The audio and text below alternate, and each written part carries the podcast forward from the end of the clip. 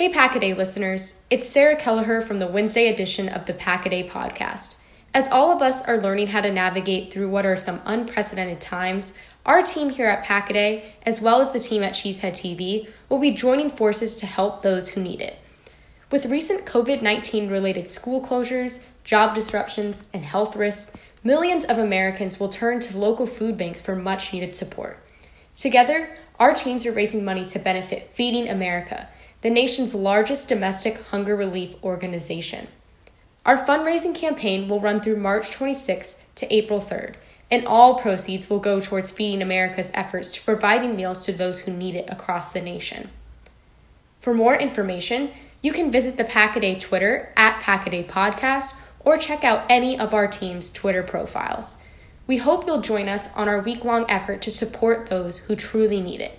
Thank you in advance for your contribution. Thank you for always listening. And as always, go pack go.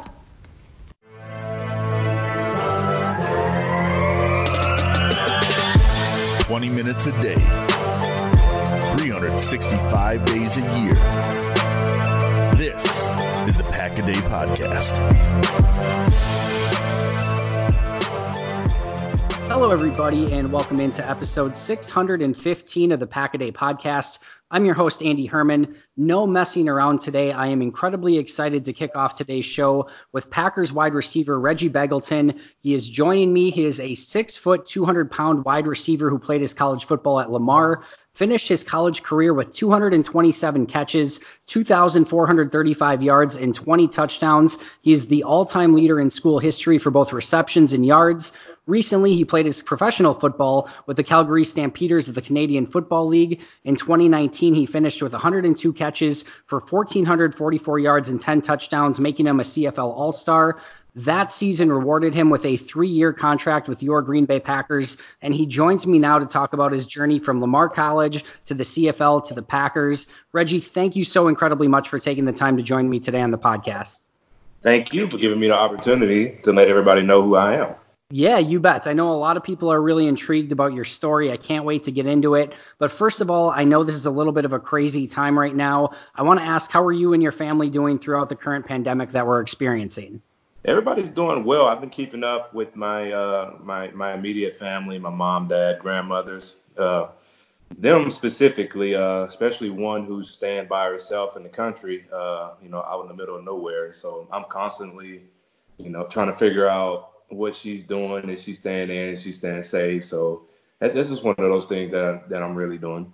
I am glad to hear everything's going well. I know everything's just a degree of difference right now. Before we kind of jump into the current, you know, state of the off season and where things are hopefully going as we kick off the 2020 season, I want to kind of just start with your journey a little bit. Uh, I want to start with your college career and walk me through your career at Lamar. Were you ever on an NFL radar when you finished your college career, and, and what did that kind of process look like when you finished up your career at Lamar? Well, uh, Lamar University is a program who started uh, the actual program back up in 2010. They went on a stint where the, clo- the program was closed uh, since I think 1989. So what a full what 20 years? They didn't have a football program, and so I was part of that first class that started it back up. And uh, it's in my hometown, uh, Beaumont, Texas which is in southeast Texas. You know, I call it the uh, the armpit of Texas because it's right on the border of Louisiana and Texas, and it's very humid, tropical, and it can be very muggy, muggy down there. Uh, so yeah, that's why that's one thing I call the armpit of Texas. And uh, coming out of high school, uh, even though I was, you know, one of the premier receivers on a, on a high school team, uh, my my stature really didn't stand out. I wasn't the biggest. I wasn't the most definitely wasn't the fastest. So I didn't get any offers coming out of high school, and I was forced to walk on to Lamar University, which I mentioned before is in my hometown. My dad said, uh, in order for me to be able to pay for school, because I also didn't get any financial aid uh, coming out of high school, uh, that we was gonna have to take, you know, a few classes at a time for them to be able to pay for it. So I walked on. Um, I started off in chemical engineering because at that time I was like, I'm not going to a university for four or five years and have to struggle to, you know, try to find a job. So I wanted to come out of college making six figures at least. So I, I, was really good in the books. My grades were good. I loved math, and uh, I wanted to go for chemical engineering. Long story short, two years later, as I'm in uh, I'm, I'm at Lamar. Uh, we get a new offensive coordinator and um, the same head coach, and uh, I'm still not on scholarship. My dad was struggling uh, to pay for school at that time. Uh, I didn't mention, but my parents had went to a divorce, so it was just him paying for it. Sure. Um, so it was struggle. So he told me he was like, well, you, you're gonna have to have an ultimatum of uh, uh, you, you're either gonna quit football, have to quit football, or and go full time, or you're gonna have to get a job.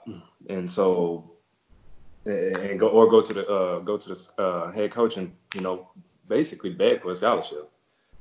Uh, the receiver coach at that time, um, he really liked me. He seen my potential, and he knew I wouldn't let that opportunity pass without you know me actually trying. So he went to the head coach and he asked him, you know, could we do something for him? And at that time, the head coach gave me a partial scholarship, which that's all I needed and to keep playing football. And uh, once I did, I was actually in a lineup. I actually got the opportunity in front of the new offensive coordinator, and that's when my college career actually took off. Um, all I needed was that one opportunity.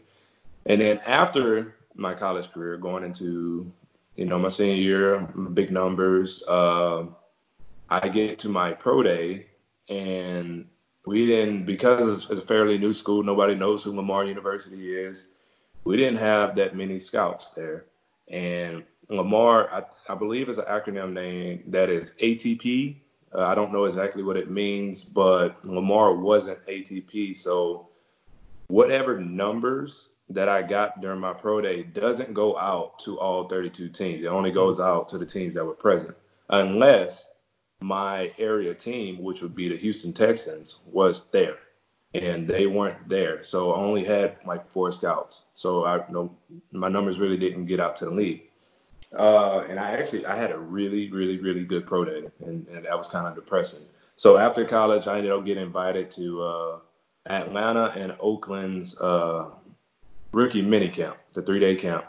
But I wasn't on. Uh, I wasn't signed free agent or anything like that. And through the football world, if you're a player and you know and you, you know how it goes where if you go to minicamp and you're not signed, there's a very very small chance that you know you, you're you're going to be you're going to be moving forward with that team. Right. So yeah, I, I kind of went through a depression after that because I felt like I needed a fair opportunity, and I just I just wasn't getting it.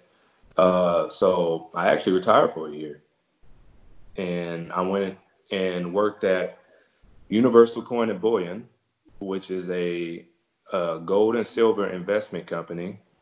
Um, for I worked there for four months, and the team that I was on while working in that company, we had a mental training two hours before work started. Work started at eight, so I got there at six, and we mentally trained for two hours because you have to understand that it's hard to take uh, to take constant no's while you're on the phone by strangers. Sure. Or, or people hanging up in your face. You know, you're constantly dealing with adversity. And so that mental training that I took for those four months helped me get past that hump of, you know, adversity. Actually, that was my that was really my first time that adversity hit me the way that it did hit me, and I didn't know how to handle it. And so I give it to that company for helping me get over it because I constantly had people in my ear saying, dude, like, why, why, why are you quitting? Because you're 22 years old and you're going to regret not giving it your all when you turn 30. Like, you're not going to forgive yourself. And so that's when I decided to uh to go back into training and go to CFL route. Me yeah. living in living in Southeast Texas, you know, we don't ever see snow. So that was one of the things that that kind of made me iffy about going up to Canada. It's like, man, how am I going to play football and I can't feel my hands constantly? Yeah. You know, it's certainly but, a, a, degree of difference, I would imagine. Yes, yes, it is. So as as I was training, you know, I, I had that that fire under my butt again. I, it, it was lit, and I went to the Calgary Stampeders workout, and I absolutely killed it. They uh, offered me right on the spot, uh, and that is that's all she wrote. Uh, my rookie year, I knew going into my rookie year that I probably wasn't going to get much playing time. See, a lot of people, what a lot of people, what a lot of Americans don't understand about the Canadian Football League is that there is a ratio when it comes to players on the team, and that ratio consists of a 45 man active roster, and 22 to 23 of those spots are solidified for Canadian players. Yep. So only about 22 are for Americans. So it's actually really, really hard to make the Canadian team uh, for an American. And most of the Americans are there, if not all, they actually came from the NFL. They were in the NFL at one time. It's not really no, no just random person on the on the street on the couch. These guys, these are big name guys. And uh, and so I knew that going up there my rookie year, it was going to be pretty hard to make the team, even you know get on the field. So I, I treated it as a redshirt year, so to speak. Uh, and I did well. The games that I did get in my rookie year, I did well. But I was looking forward to that sophomore year, uh, year number two, and uh, some adversity, a little bit of adversity hit. Uh, I didn't play immediately, but when I finally did get in the lineup, I took off. My first game, I had 150 yards. Uh, then second game, I had another 150 yards. And then the third game, I ended up breaking my arm on special teams. So that put me in another depression a little bit.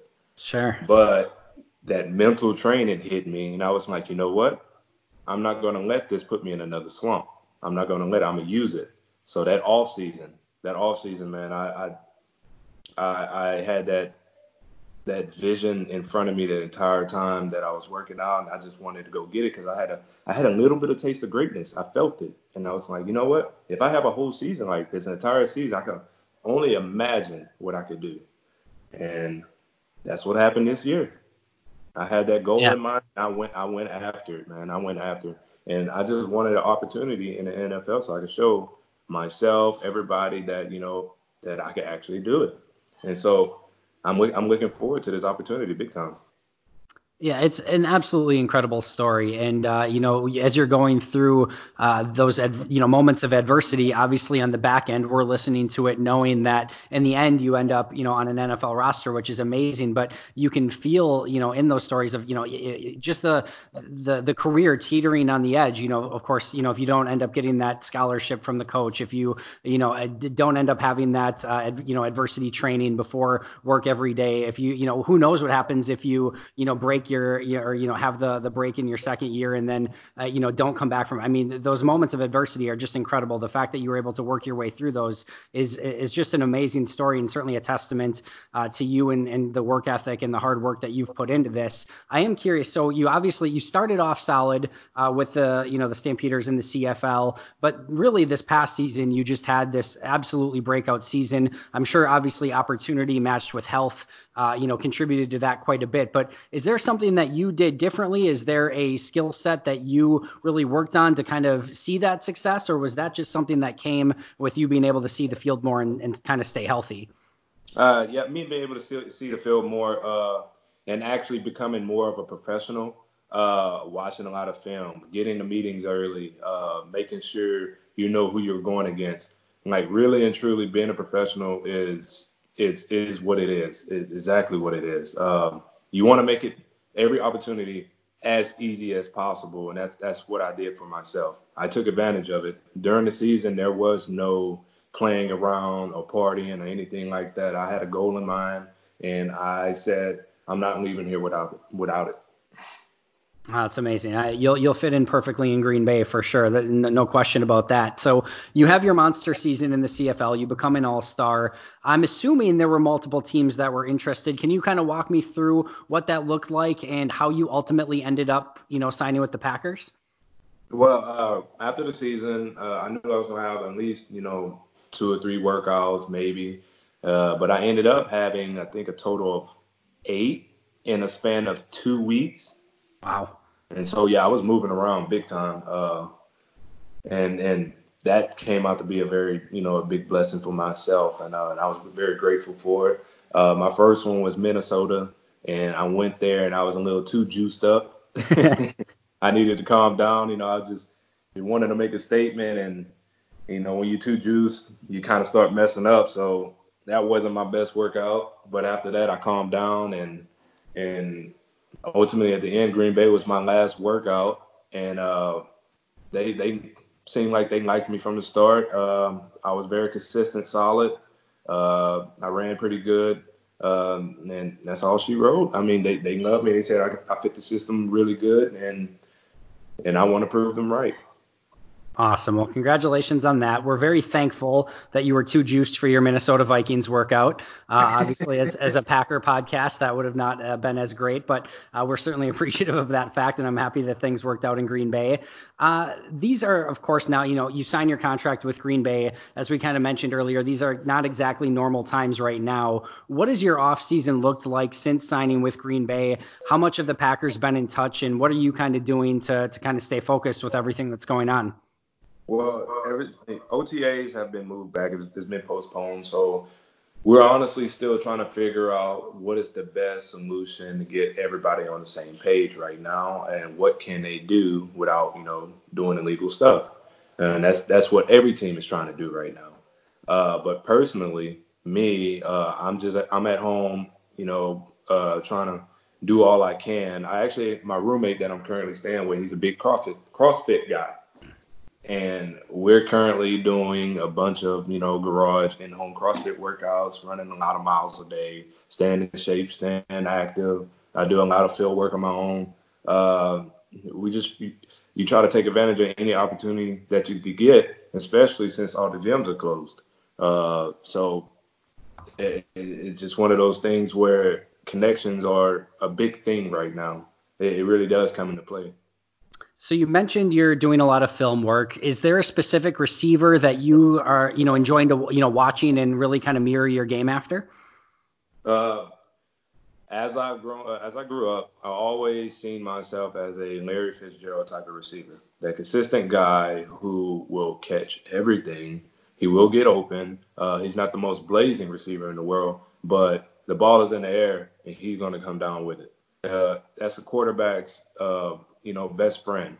Yeah, it, it, you want the completions, you want to get the yards, and you want to win the game, right? Throw it to the man who's going to catch the ball. That's our, that's their job, and that's who I want to be. I want to be that consistent guy, no matter what. I don't have to be the touchdown guru. I don't have to, you know, get all the fame from making touchdowns. I just want to get that first down, keep moving it, keep moving those chains. That's always been my motto: catch the ball first, move the chains. Catch the ball first, move the chains.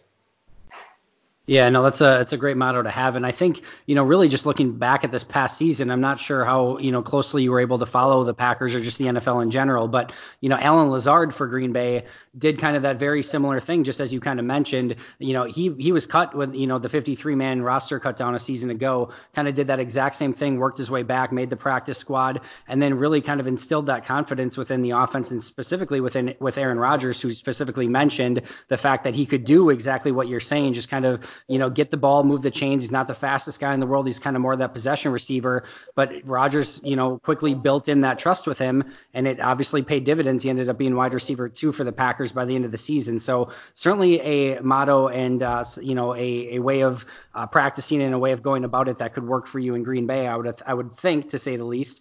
Um, and with kind of that mindset, uh, you know, going into this season, what are your specific goals, you know, going into the year? I would obviously assume, you know, making the 53 man roster would be one of them, but how are you kind of attacking this incrementally with setting those goals as you try to go from, you know, the CFL to trying to make an NFL roster?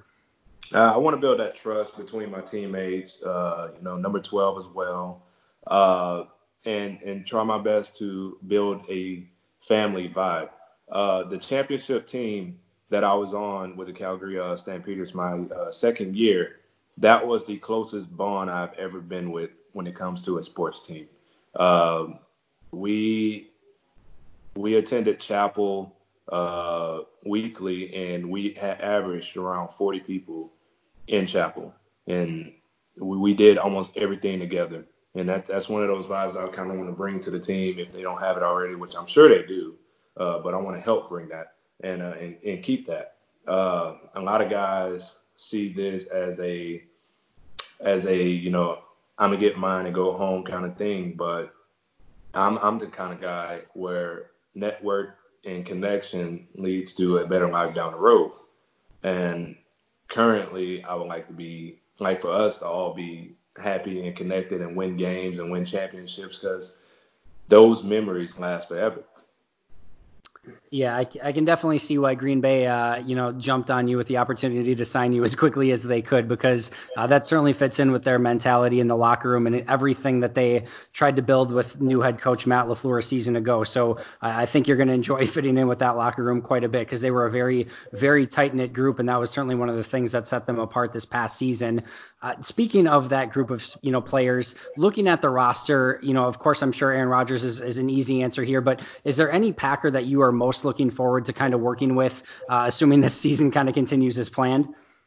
Uh, honestly, uh, I haven't pinpointed a specific person. Of course, I want to you know be on the same page with uh, number 12, but uh, other than that, I want the receiver the receiver group to be uh, very close, no selfish players, you know, uh, let's stay together kind of thing.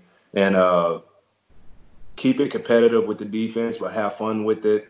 Uh, I'm more of a big family type of guy, man. So it's it. I'm, I'm sure I'm going to develop relationships, but it, it, it's it, it's just kind of hard for me to pinpoint, you know, a specific person when I really don't know anybody. No, that makes sense. And that relationship side of thing, you, know, things goes a long way. And it's obviously not just the the play on the field. And I think, like I said, I think that's why you're going to fit in incredibly well with the specific group of guys that they have in that locker room already. Uh, I want to ask you kind of three lightning round questions here, Reggie. The first is, what's one thing that you would like Packer fans to know about you? Well, I'm a big outdoorsman, big fisherman. Uh, honestly, to be honest, and don't take this offense, if I could drop everything right now and become a professional fisherman, I probably would. That's amazing. But, I think you'll I think you'll have a lot of fans in Wisconsin. I don't think they're going to be too upset that you said that. yeah, that that's that's honestly been my passion all my life. I, I love to fish. Like that's my I call it my getaway drug without actually using drugs, you know.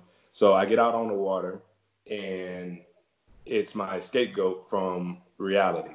I get away from real world responsibilities. And I'm just, I'm just me, the water, fishing, and the birds. so there you go. I just like to get away sometimes. I, I think you'll appreciate uh, Green Bay and the Wisconsin area quite a bit for that. There's a lot of great places to fish, that's for sure. A lot of great Friday fr- fish fries as well. Uh, number awesome. two, uh, number two is have you ever had Wisconsin fried cheese curds? I have not but I've heard they are really good, and I'm anxious to try it. All right, so that's your first homework assignment uh, as you as you move forward is to obviously try your first Wisconsin fries, fried cheese curd, and this is of course the the most important one of all, Reggie. I'm looking online. I do not see a jersey number yet for you assigned. Uh, what is the jersey number status, and do you have one specifically picked out or, or in mind for this coming season?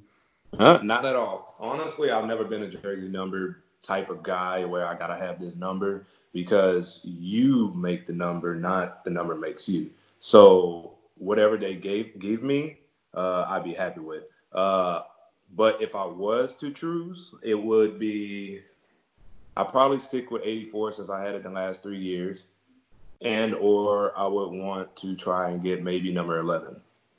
There you go. That's uh, I'm trying to think off the top of my head. Obviously, 84 Sterling Sharpe uh, a while back was a really great receiver. Trevor Davis had 11 last year, but um, I don't think I'm trying to think off the top of my head. Now I have to look it up to see if either of those numbers are actually taken, and if they are, I'm going to get ridiculed for it for not knowing exactly which one is is taken for each. But uh, number 11 is not taken, and 84 is not either. So there you go. Both of those numbers are available. So uh, put your uh, preferences in when you get a chance. Reggie, this was absolutely amazing. I cannot thank you enough for taking the time. I know Packer fans are going to be really excited to learn a little bit more about you. I wish you the absolute best of luck as you go into this season. I know Packer fans will be rooting for you. Enjoy the off season, and uh, like I said, absolute best of luck going into 2020. Thank you. Thank you so much. Thank you for giving me the opportunity uh, to be here. You bet. That does it for us today, Reggie. We usually exit the podcast with a big Go Pack Go. Do you want to do the honors today? Yeah, sure thing. All right, uh, go, go Pack Go.